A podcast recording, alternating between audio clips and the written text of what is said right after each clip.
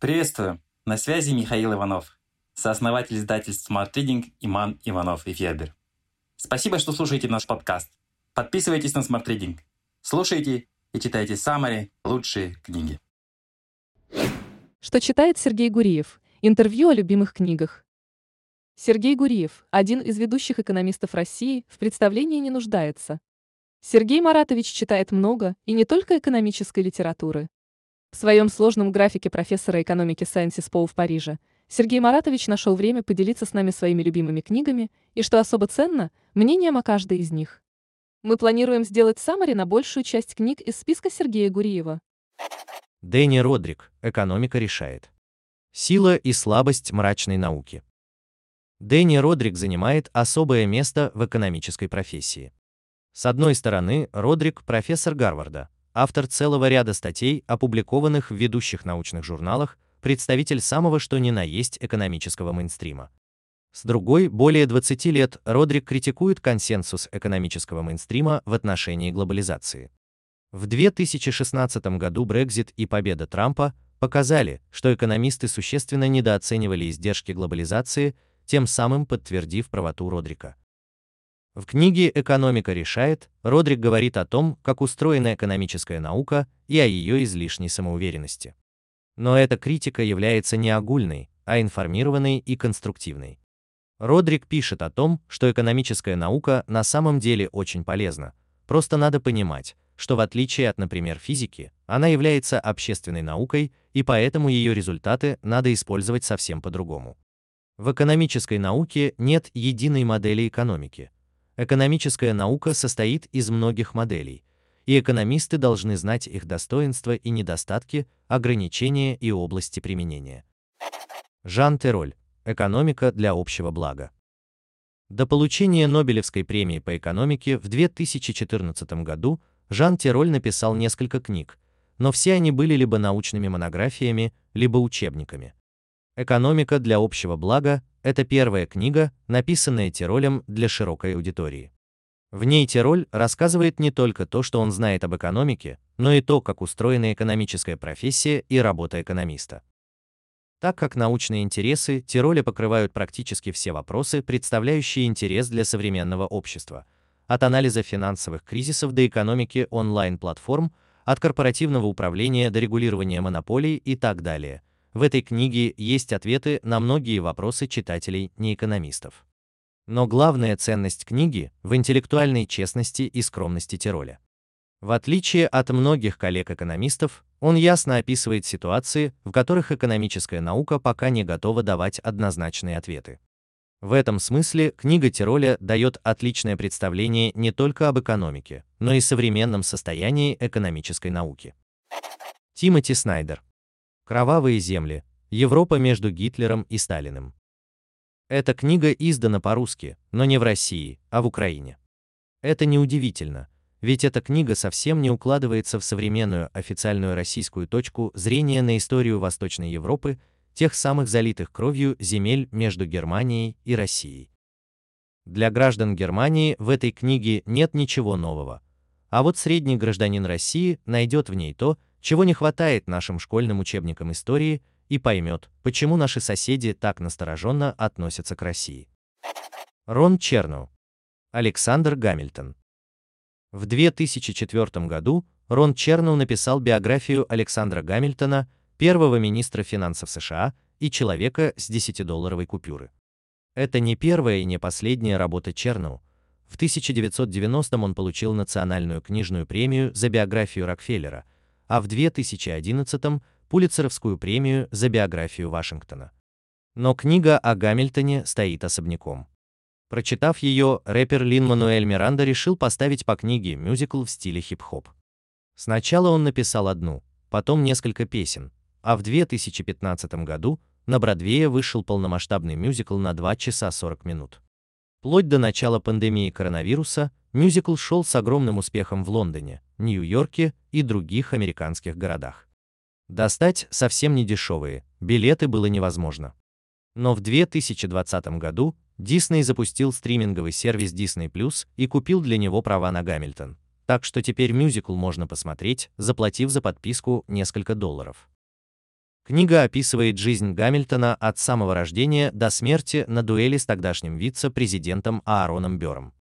Какими бы невероятными ни выглядели повороты судьбы Гамильтона в мюзикле, все они основаны на реальных событиях.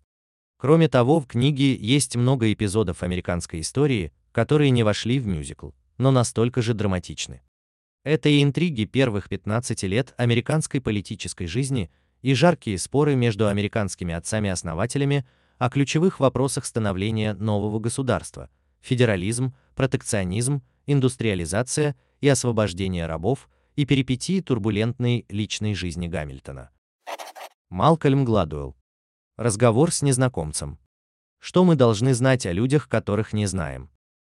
В этой книге Малкольм Гладуэлл, выдающийся автор нон-фикшн, рассказывает, как возникают недопонимания между собеседниками из разных культур, откуда берется доверие и как распознать ложь.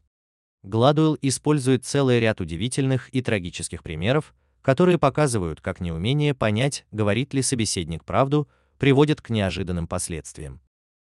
Эту книгу особенно важно прочитать в 2020 году, в ней есть обсуждение и столь актуальных для российских политиков обстоятельств начала Второй мировой войны и полицейского произвола в отношении афроамериканки Сандры Блант. В аудиоверсии книги есть и голос самой Сандры Блант, как, впрочем, и других ключевых персонажей. В начале каждой главы звучит песня Жанель Мане о полицейском насилии. Вилл Стор. The Science of Storytelling.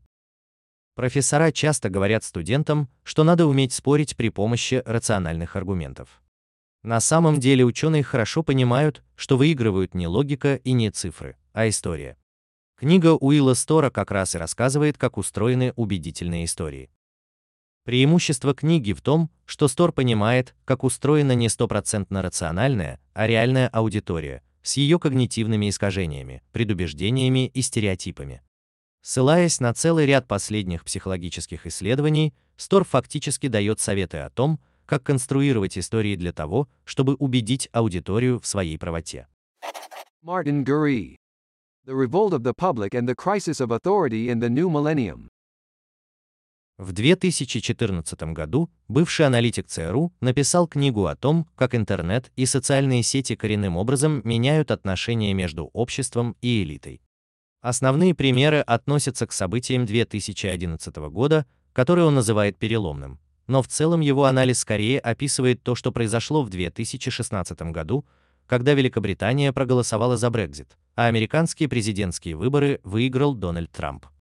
Поэтому в 2018 году вышло триумфальное второе издание, в которое добавлена еще одна глава, которая обсуждает, что сбылось и что не сбылось из прогнозов первого издания. Как исследователь влияния широкополосного мобильного интернета на политику, включая рост популизма, я считаю эту книгу существенно недооцененной. В нашей работе 3G Internet and Confidence in Government, принятой к публикации в ведущем экономическом журнале, мы неоднократно ссылаемся на эту книгу и используем идеи из этой книги для интерпретации наших результатов. Masha Gessen. The Future as History. How Totalitarianism Reclaimed Russia. Маша Гессен описывает перестройку, 90-е и нулевые через истории жизни семи человек, включая четырех родившихся в середине 1980-х. Некоторые из них очень известны, некоторые нет, но их истории показывают, что означали драматические события последних десятилетий для конкретных семей. На примерах четырех молодых людей Маша Гессен фактически рассказывает, как Владимир Путин и его коллеги сознательно украли лучшие годы жизни, и возможность реализовать себя в своей стране у целого поколения. Путинский застой отличается от брежневского тем, что он благодаря относительной свободе СМИ, российских и иностранных, и появлению интернета, гораздо лучше задокументирован. Тем не менее, я был удивлен, насколько много нового я узнал из этой книги о событиях недавней истории, несмотря на то, что все эти годы я интересовался политикой и даже был знаком с некоторыми героями этой книги. Книга получила престижную американскую награду, Национальную книжную премию США, что с книгами о России бывает крайне нечасто. Edmund de Waal.